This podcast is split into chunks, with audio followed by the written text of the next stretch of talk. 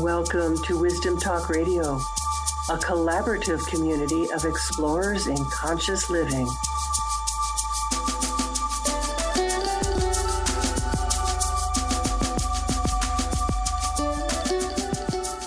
To live a passionate life with vitality, with joy, aren't these things that each of us want? I do.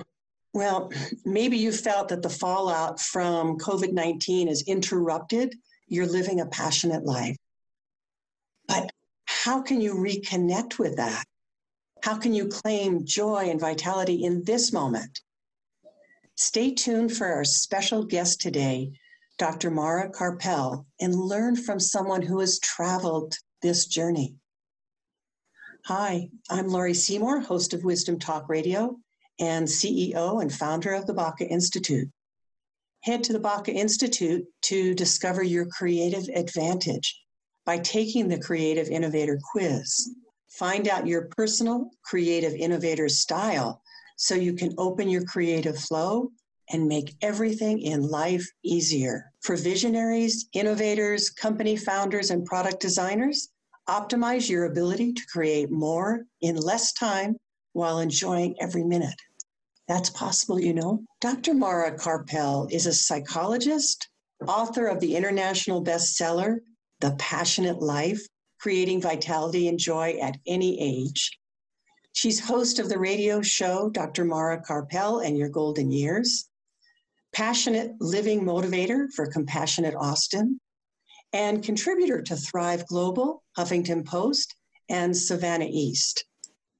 She works with adults of all ages and specializes with seniors, caregivers, and veterans. Dr. Mara has now launched telehealth consulting to help those looking to reconnect with their passion and purpose during these uncertain times. And don't we need that? Because these are uncertain times. Welcome, Mara. I'm really delighted you're here. Thank Welcome you. to Wisdom Talk Radio. Thank you so much for having me, Laurie. I'm really excited to be here and to speak with you today. I Great. I know you've got lots to share with our listening audience, and I'm eager to hear what you've got to share. and I'd like to begin in a place of you reflecting on your own journey. and what was it in your own life, your life in particular, that led you to write this book, The Passionate Life? Creating vitality and joy at any age. Okay. So, so not to uh, not to date myself or age myself, it started a long time ago. It's okay. We're all friends here. so um, I began college um, going for my degree in engineering, civil engineering. Um, I wasn't really excited about it, but you know, at that time it felt like I needed to find some direction. And it was the 80s. I started college mm-hmm. in 1980, and it felt like um, that was a that was a good thing to do because women were being hired in engin- as engineers and making good money, and I was good in math. So that was it. Um, but I wasn't passionate about it and discovered that I really didn't enjoy all, all those math classes in college. And a uh, friend of mine in my dorm suggested that I, um, she had seen a sign for peer counseling and um, for interviews to join the peer counseling center and be trained to be a peer mm. counselor. And she said to me, you know, you know, you're always listening to all of our problems and you seem to be really maybe you should do that. I thought of you and i saw the sign and and that really struck me that that would be mm-hmm. something i would enjoy doing. So i interviewed i got into the program i did the training and then the first day that i was a peer counselor somebody came a student came in to the peer counseling center and he was suicidal and we would wow, train trial by fire. Exactly, and he was the only he was the only client I ever had. Right, hardly any oh, nobody came during my shift, but this one one mm-hmm. young man. Yeah, definitely trial by fire. And we were trained, you know, not to do therapy, but to evaluate if someone was suicidal and then to convince them to come with me to the professionals at the at the um, student counseling center where they had the you know social workers and therapists trained mm-hmm. so i spent about two hours with him um, convincing him that you know obviously he came in for a reason he wanted to live and he walked with me he eventually walked with me over to the the counseling center and i remember that feeling of just that buzz going through my body that I had just saved someone's life potentially, mm-hmm. and this mm-hmm. felt really right. And it, that day, I called up my parents and I said, I'm going for my PhD in clinical psychology. you weren't just going to get a bachelor's, you were going to go all the way. Right. Bravo, you. My parents mm. Loved education, but my mom said to me, What? Isn't there an easier way? can't you do this more quickly? I said, no, no, I'm going to go all the way. So, you know, I did it. I got into graduate school and I was, you know, it was, it was rough. Um, but I made it through and finally I was living that dream. And when I, I decided that I wanted to work with older adults, um, that was another passion. It was another one of those things where I said, that's what I need to do. And when I was finally doing it, I discovered that I, you know, I was waking up during the night feeling like I wasn't doing everything that I was supposed to do. And, and so that was the that was the well, let me let me backtrack a bit. What I'm hearing is the way in which you you listened. You listened to your own inner calling and mm-hmm. where your passions were. So somehow you knew something that a lot of people don't. Right. I, I always felt that when I get that feeling like this is it, then that that had to follow that because if I didn't, then I was uncomfortable. I I just felt like things weren't right. So as hard as it was, I felt like I had to follow that. But now I was being woken up and here I had gone through 8 years of graduate school and I was now being woken up like what is wrong? I, you know, I did everything I said I would do. but what is it? yeah. But, you know, I made that decision when I was, you know, 20.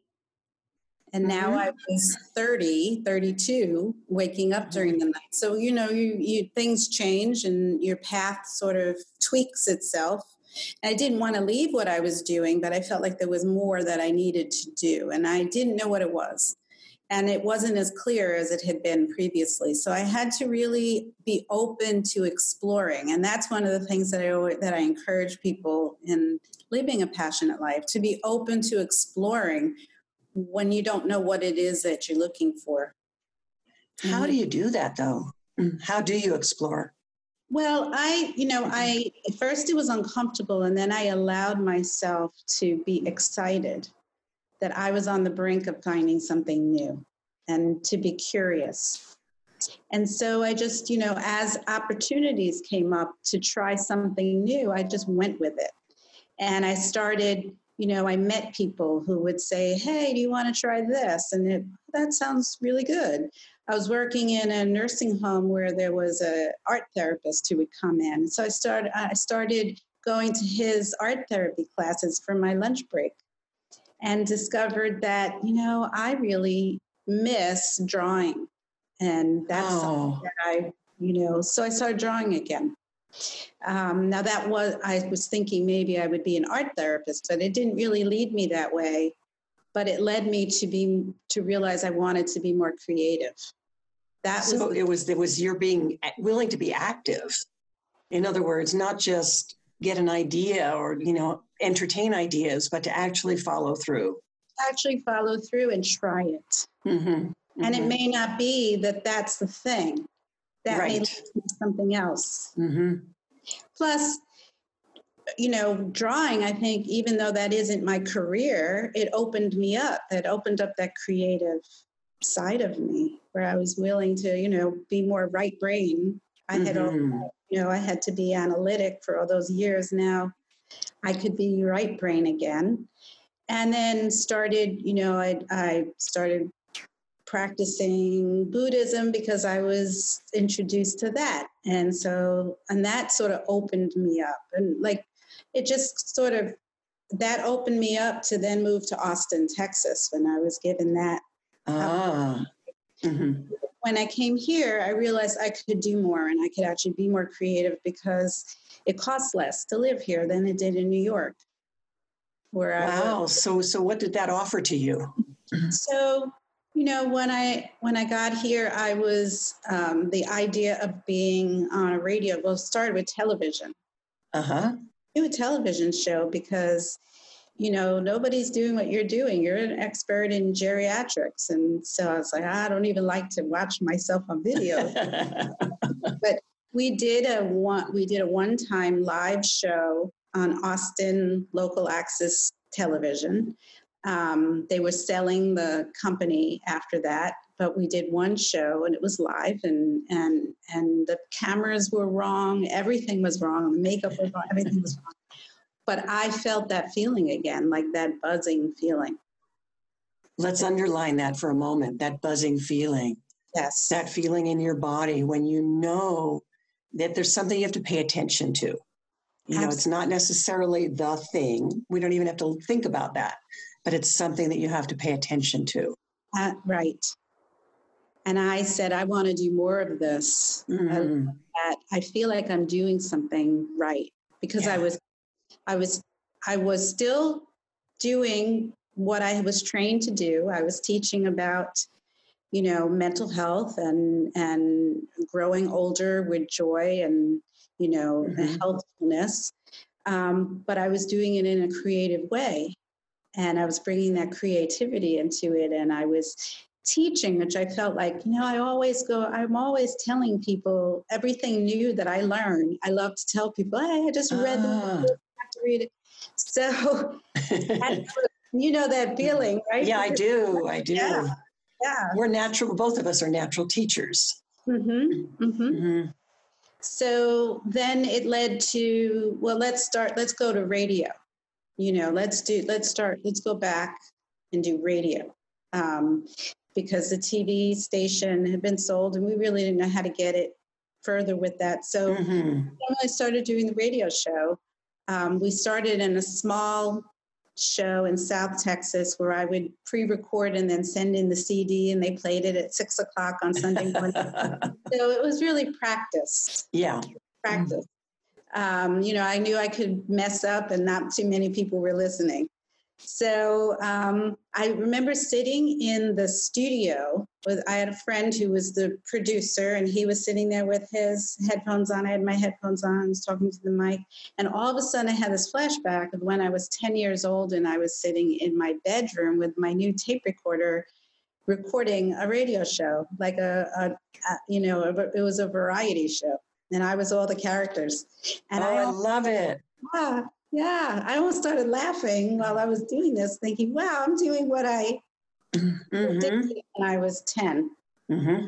So it sort of just evolved, and we moved to Austin and started this show eight and a half years ago that I have the Dr. Merrick on local Austin radio mm-hmm. Dr.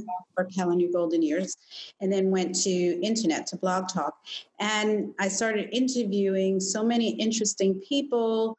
Um, and I really had uh, the other thing that I always wanted to do was write a book, and I had started writing mysteries, but couldn't really get the mystery going. really difficult. I could write a first chapter, but past that, I couldn't write it. But I really enjoyed that process of writing. Mm-hmm. And um, I was learning so much from my guests. I had learned so much along my journey because now I was doing something that I was so passionate about with the radio program.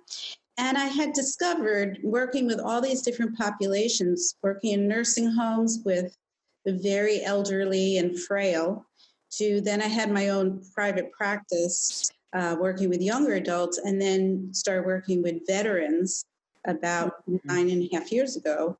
And I noticed that the common thread was that when people found something that they really enjoyed doing and that felt like it was bringing meaning into the world, that they were doing mm-hmm. something bigger than themselves, which is what how I define passion really is that that feeling of joy, you know, something that you're doing that brings you joy and also has this bigger meaning. So there's a connection to the outer world that's there with it too. Right. That that mm-hmm. when you're doing it, it's helping other people. And I found that no matter how old or young or what their background was, um, different parts of the country, different occupations, a veteran versus somebody who's never been to war mm-hmm. that common theme was that once they found that passion, they didn't need me anymore. Wow. You know, what, what, what do you what do you understand about that? About how that transformation takes place?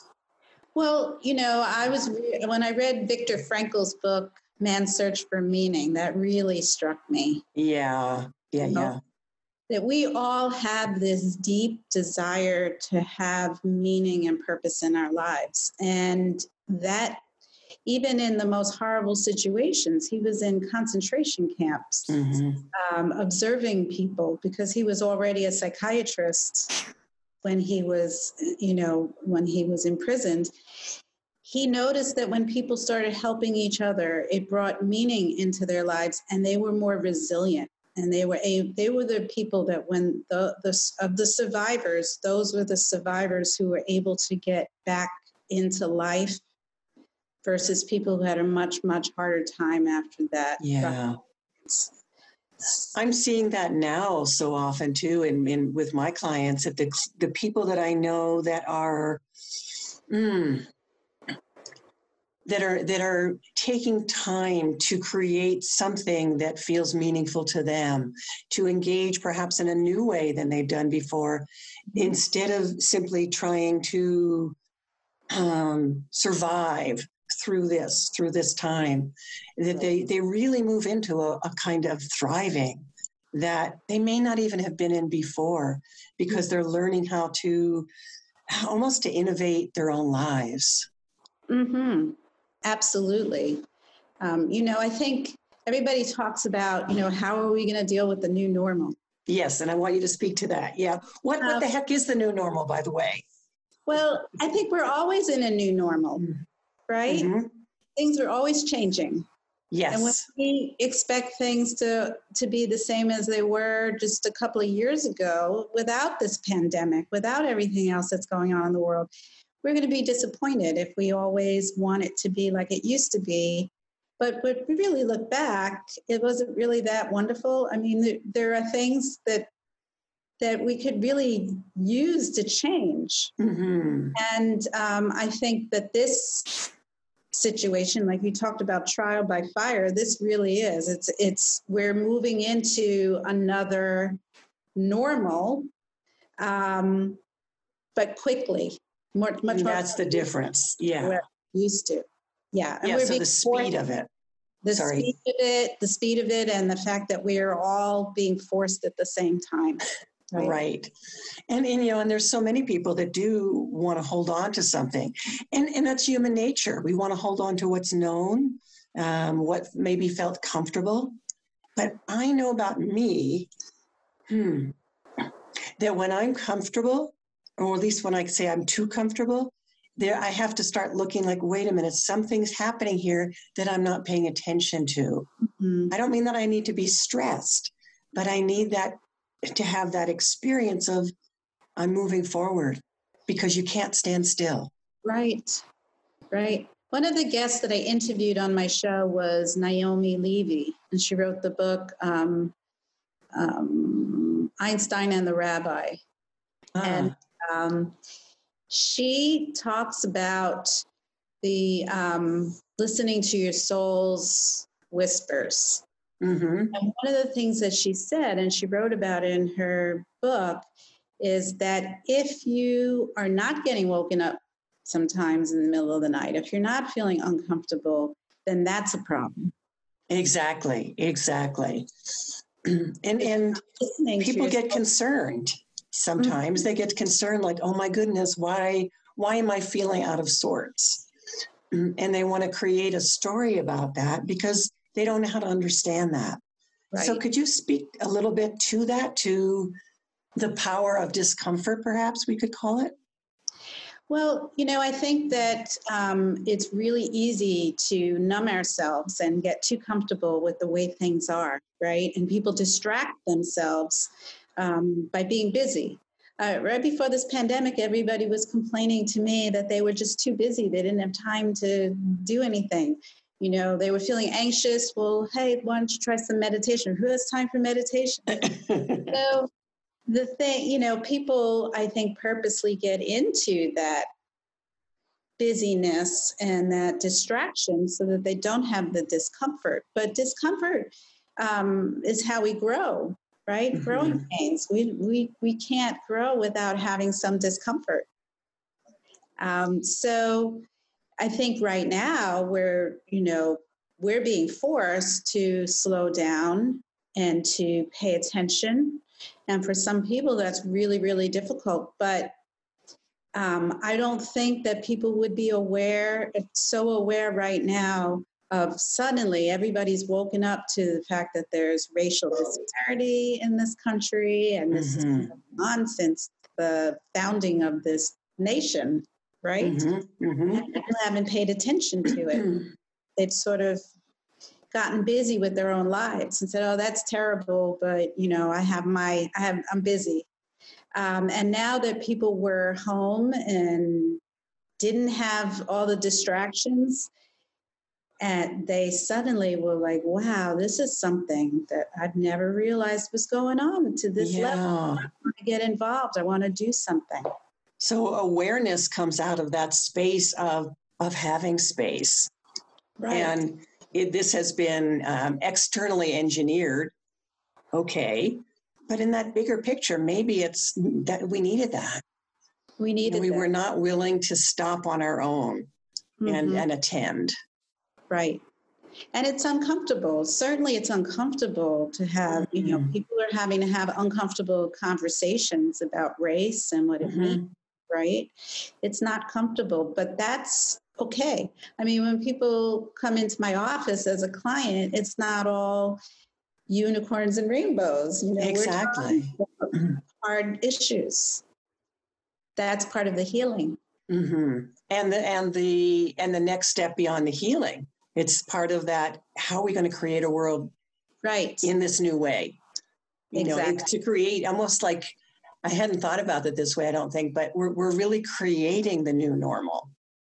Mm-hmm. You know, mm-hmm. we're not just, we're not the victim of the new normal. We're actively involved if we are aware in creating it. Does that make sense? Yeah, we can be very intentional right now about what we really want what we want it to look like when we come out of the house. good point. Good point. Yeah. What do we want it to look like? So, how does that relate to living a passionate life? Well, I think that this is a really good time. The quiet, we need to have quiet to listen to what our heart is telling us to do. Mm-hmm. We need mm-hmm. to have time to pay to pay attention. Yeah. And so this is a really good time to pay attention and to maybe do an evaluation of what was I doing before that I was just doing because I thought I had to do it? What was I doing that was just keeping me way, just really busy? It was just keeping mm-hmm. me busy. Um, what I, what as uncomfortable as this is, and certainly if this were we were home because it was a vacation, it'd be a different feeling than knowing that there's you know there's a lot of grief out there because people are dying from this virus. So there's mm-hmm. Fear that, you know, some we're worried about our family and our friends and ourselves. So it adds that to it. Mm-hmm. But are there things in this quiet moment that are really positive that we're getting to enjoy? Um, spending time. If we live with people or we're spending more time with them. Maybe we're reconnecting with people more through Zoom and, and actually connecting with people we haven't spoken to in a long time. Mm-hmm, mm-hmm. Are we starting to do more creative things that we enjoy and maybe we need people need to do that they need to start looking at what can i do right now that i would really enjoy doing and then going forward what can I leave behind that I really didn't like anyway? Uh-huh. Can I move forward with? Where can I take, you know, this more time with family? And I'm missing family more. So maybe this means that now I have to spend more time with them when I'm, when I'm able to. Um, and are there things that I really would love to do? You know, Yeah. maybe we have to change how we do it. But not all of that is bad. I think that there's a lot more that we're learning to do. Certainly, the connections um, through the internet and um, and all of that have been really. It was, to, you know, I think there was a little bit of a learning curve, but now we're kind of moving forward with that, and that might be Mhm. something positive to continue with. And you are an, excuse me, you are an excellent example of someone who has, through your life from a very early age, who has uh, been willing to go beyond the the, the comfort, um, to get educated, and then say, mm, eh, "This isn't quite it. There's something more." And Mhm. so you you've you are a great um, demonstration of what you're speaking about in your Thank own life. Yeah. Yeah, you know, I've continued. I still love doing my day job, which is seeing people, and Uh-huh. um, but I I needed to add to that. Exactly. Exactly. And and so this is a great time for for all of us to look at what is it that we wish to add on and also as you're saying right alongside that what do we want to let go of hmm And sometimes what I've even experienced is that there are there are situations and there are even people that oh no this is not a relationship that I want to continue in. Mm-hmm. Yes, yes, and that I can be very challenging or you know scary even. Absolutely. And I think, you know, we feel like we have, you know, before we felt like we had to like mingle with all different kinds of people. Mhm, but you know mhm. what? It's okay to choose your close knit friends. And Mhm. certainly you want to be open to other people and ideas and, and networking and that sort of thing. But you don't have to spend all of your time with them. and you can sort of weed out who are your real friends and who are people that are associates. Yeah, and the people that maybe are going to support this next step for you. Um, absolutely. it's not that they're, you know, that the people you may be moving away from to some extent are are bad people or even bad situations. But as you're moving into some transformative process, I know, at least for me, I'm finding that there are some new people that are appearing that in my life to create some projects with, to to um, collaborate with, that maybe I wouldn't even have paid attention to before. Absolutely. And I think, you know, uh, throughout my whole journey through life, I have Mhm. felt that um, when I was making a new move, there were Mhm. people who really felt uncomfortable with that and would try to find all the reasons that I shouldn't do it. Yes. And, um, so I think it's good to listen and say, is there something in what they're saying that's right? Right? Not don't discount everything. We want to evaluate. Maybe in maybe I'm not being realistic or that sort of thing. But then if people are really continuing to block you, you need to say, okay, thank you.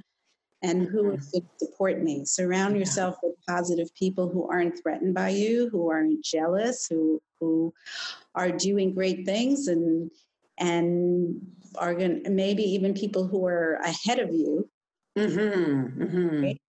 Who are going to help you bring you along Yes. Yeah. Can make that leap into the next step. mm-hmm. Yeah. And I, I've had that experience a number of times where what I've experienced is people wanted to see me as they knew me. And so it's not that they necessarily wanted to block me or in their conscious thoughts. They just wanted to keep me in the space of who they thought I was. And Sure. as I was changing, I had to be free to become who I am or to Mhm. step into that more fully and, and drop away the old the old behaviors, the old actions, um, the old ways of seeing myself. Right. You know, that everybody that I had collected around me were willing to support and say, oh, yeah, yeah, yeah. Uh huh. Sometimes we have to stand up and stand out Right. in a very new way in order to in order to claim that passionate life. Right. There are always going to be critics. There are Mhm. always going to be critics. People who do not like what you're doing or feel threatened by it because you're changing and they're not. Right, right. Um, and they may be the people closest to you. and they may absolutely be the people closest to you and they may feel that they're doing it out of love that they're worried Mhm. for you so um, we have to be able to navigate that right and and Mhm. Say thank you for your opinion and our worst critic is often ourselves Absolutely. you know we can find all of the reasons not to do the things that we want to do Mm, when somebody taps into that is really powerful. Somebody says the exact same critique that we have said to ourselves, then we give them a lot of power. We give them a lot of power. So those are some of the obstacles I think that are are uh, along the way that we have to be able to hmm get through. And having people who are positive and who support us help us get through that. Are there some other ways that you can recommend for to help people stop feeding those monsters? Um, well, I think it's it's you know again getting quiet, being quiet, Mhm. spending time in meditation really helps. Learning how to meditate. I think everybody should learn how to meditate. hmm One way or As, as a meditation teacher, as someone who runs an online program twice a week, I certainly agree with you. well, I I would say that you would agree that when you meditate, that's when you're sort of able to slow down your thinking, not Mhm. stop completely your thinking, but slow it down so that you train yourself to later on be when maybe when you're not meditating to be able to weed out the thoughts that are not real, hmm the lies you're telling yourself. The lies that you're telling yourself. So, lies that you're telling yourself on one hand, joy and vitality on the other. right. Absolutely. And which do you which do you want to really give your attention to? mm-hmm. Mm-hmm. How do you help people move between those? Well, I think, you know, um, we don't want to run from pain. I think Mhm. running from pain, you know, is a way of numbing ourselves, and and um, we we can't feel really joyful if we numb ourselves from any emotion. Because we, Mhm. you know, what um, when I have veterans who have PTSD and they tell me that they can't feel joy, that they feel really numb, you know, I tell them that's really Mhm. natural because you are numbing yourself from the trauma. Mm-hmm. And, and our brain doesn't can't just numb one emotion and not the rest. Yeah. So it's the same with even with milder feelings of discomfort that when we try to numb ourselves and run from the pain, then we're going to numb ourselves from joy. So I think Mm. facing those those feelings and looking at them head on and asking yourself is this real is this is this a real concern Mm. that i need to have or is it something that i'm just blocking myself with Yes. So you don't get caught in it. right and then if it is a real concern then um, how can you work around it Mm-hmm. right? Can we get around that? Um, if there's something out there that you really feel bring will bring you joy, is there some way that you can get there, even around this concern? Maybe, you know, for example, I would not tell somebody quit your day job and just go out there and uh, because and do and try what you love to do because you think Mhm. that that's going to be the thing that's going to make you rich. Mm-hmm. Mm-hmm. Don't Forget do about happy, rich. and then they'll be happy because they're doing what they love. They always say, "Do what you love, and the money will come." right. Okay, well, the, the thing is, we need money. We need money to live, and the, the money may come. I do agree that that could happen, but it isn't always right away. Right, right. You're going to live until that happens. How are you going to eat until that happens? Mm-hmm. Mm-hmm. So, are there ways that you can do what you love at the same time as making the money that you need to live? So, Yeah. you have to sort of, you know, work around it. It's not all going to be exactly the way that you want it to be Mm-hmm. Immediately. So let me ask you this, Mara. Um, if you had someone come to you, come into your office and say, or your telehealth, you're doing tele, lots of health, telehealth now, I know, which is great in this time. We're launching it. We're launching it, yes. Okay, but because that also means that you can see anybody around the world. hmm So someone comes into your either your virtual office or your real office and says, "Yeah, I know you're supposed to do what you love. I don't know what I love. Right. I don't even know how to find that. I don't know how to find what I'm passionate about." And that's when the exploration comes in and that allowing yourself to move from that discomfort of, I don't know what I want, to the excitement of, there's something out there for me and I don't know yet what it is. I wonder what it is. So I'm what's gonna- the first step of that though? So, um, you know, taking classes, maybe now virtual classes, um, trying new things, meeting new people who are doing interesting things, surrounding Mhm. people who are excited about the things that they're doing. Ah, Maybe even great. finding out maybe they're not doing something that you want to do. Maybe that doesn't strike your passion, but how did they get to where how did they get to where they are talking to mhm. people who have found their passion what led them in that direction you know yeah. So Be- feeling that the energy of that, being in the energy of that. in the energy of that be a detective Love it. yes, I, I um, in part of what I do is I teach people how to be an inner researcher, and Okay. you're talking about that in the hey, become a researcher, become a detective for your own life. right absolutely and you know that's i think um, where the excitement comes in when you look at it as detective work that i'm kind of working on figuring this out. I know there's something. I mean, I I, I, re- I literally went from feeling the distress of not knowing what I wanted to do to feeling like, wow, I'm on the edge of something and I don't know what it is, but I, Wow. now, the other part of the title of your book is is about at any age.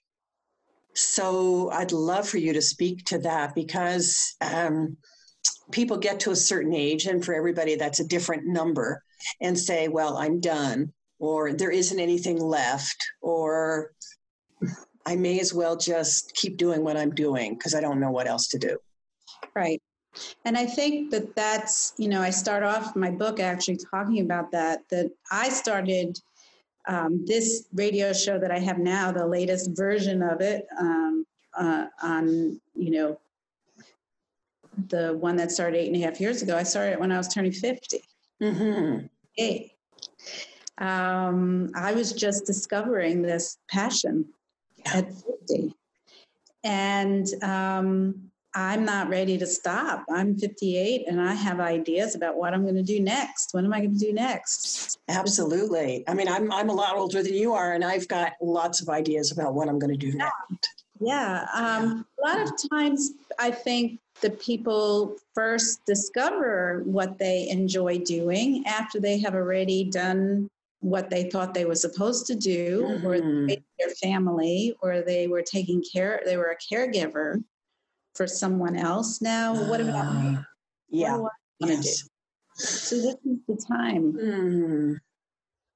so you know i was really directing the book at people in that category but i uh, but with the idea that it would get it would catch the outliers so younger who and I bet it has. yeah yeah and then older people i mean where as i said i worked in nursing homes and i found i you know i had a woman in the nursing home who was very depressed and she was she had been so i worked in a nursing home in the bronx that took a lot of of the residents that were um, had been kicked out of the state hospitals when the state hospitals were downsized or closed oh. in New York State. Mm. So she'd been a lifelong resident of a psychiatric hospital with severe depression. And now she was in a nursing home. She was elderly. And I was seeing her, and she was just so depressed. And she'd always been depressed. That's how she defines herself. And so one day I said to her, You know, I'm I'm going to go. Now, she was younger than some of the other people in the nursing home. So that was another issue. She couldn't find peers. Oh. So I, I said, you know, I'm going to go to that art class. That was at that nursing home with the art class. I'm going to take an art class today. Why don't you join me? And she said, oh, I can't even draw a straight line. And I said, I, you know, I have a feeling that he's that they're not going to, you know, the teacher's not going to ask me to she said, are you going to be there? I said, yeah, I'm going to be there. Meet me there. So she came to that art class and she discovered in that first day that she was actually really talented and the teacher told her wow, wow. you're natural you're natural at this. And she eventually went on to have her artwork displayed in galleries. And wow. she stopped being after all those years and all the medication that she was oh. taking all the therapy that she had been through she she wasn't depressed anymore. She was happy every time i saw her. That's both heartbreaking and joyful at the same time Wow. So it's not too late. I mean, it's, you know, we could look back and feel sorry about all the years behind us, but we could say this is what, this is the present. This is the mm-hmm. moment that counts. This is our new normal. This is our new normal. I've had elderly people that were in, in their 90s who decided that they were going to be, um, you know, they were, they were not physically able anymore, mm-hmm. but they mm-hmm. were going to commit random acts of kindness every day by smiling at people and mm. talking to the other residents and talking to the staff, smiling. And they discovered their passion doing that, that they yeah. really loved the, the act of generosity and how it brought joy into other people's lives. And you have both things and finding something you're passionate about and giving back to the world. Exactly. Those two things that you brought forward in the beginning of our conversation. Yeah. And I, I, think when people do that, um, they stay healthier. I mean, the research has found that people are healthier when they're joyful, when they have joy, and when they have meaning, and when they're generous. Yes. Those, yeah. Those things actually release chemicals in our body that keep our mm-hmm. immune system stronger and give mm-hmm. us more energy. And people Absolutely. look it actually yes. and and I would add to that when they're in the act of creating. And I don't mean by that singing a song or painting a picture or but just having that activating that creative energy, that creative life force. Absolutely. Absolutely. So tell us if you would how people can get in touch with you. Okay, well, the best way is a one stop shop is uh-huh. my website, which is drmarakarpel.com. So it's D R M A R A K A R P E L dot com. Everything is there. Um, my book, my show, my blogs, um, how to reach me, uh, everything is there. And um, and also, if people want to know what's happening, what's coming up, they could follow me on Facebook, which is Dr. Mara Karpel, Your Golden Years, like mm. my radio show. Great, great. And I'm going to be on your radio show, so I'm really excited yes, about that. In July. I'm really I'm, looking forward to that. Me too, me too. So, to our listening audience, ooh, you could stay tuned for more. yes, and then you can do the talking. what you're doing. Ah, so Dr. Mara Karpel, thank you so much. Just you have been such a generous guest, and um, just appreciate all of what you've offered to us. Thank you. Well, thank you for having me on the program, and I, I appreciate the opportunity to share this with your listeners. Mm, yes, indeed. And to our listeners, thank you for being with us today at Wisdom Talk Radio. Please do join us here regularly for more wisdom, discovery, and illumination. And you can find us on your favorite place to listen to podcasts. We're just about in everywhere that I've found. If you've enjoyed listening today, please leave us a review because that helps other people access, discover wisdom. And for more about fast tracking your ideas to creation and revenue, find me, Laurie Seymour, over at thebacainstitute.com. Take the quiz and find out your creative innovator style so that you can turn your ideas into reality without missing another moment. And we'll see you next time. Thanks for joining us here at Wisdom Talk Radio. We wish you well in your conscious explorations. For more information and to join in the conversation, our website is wisdomtalkradio.com or at Wisdom Talk Radio on Facebook.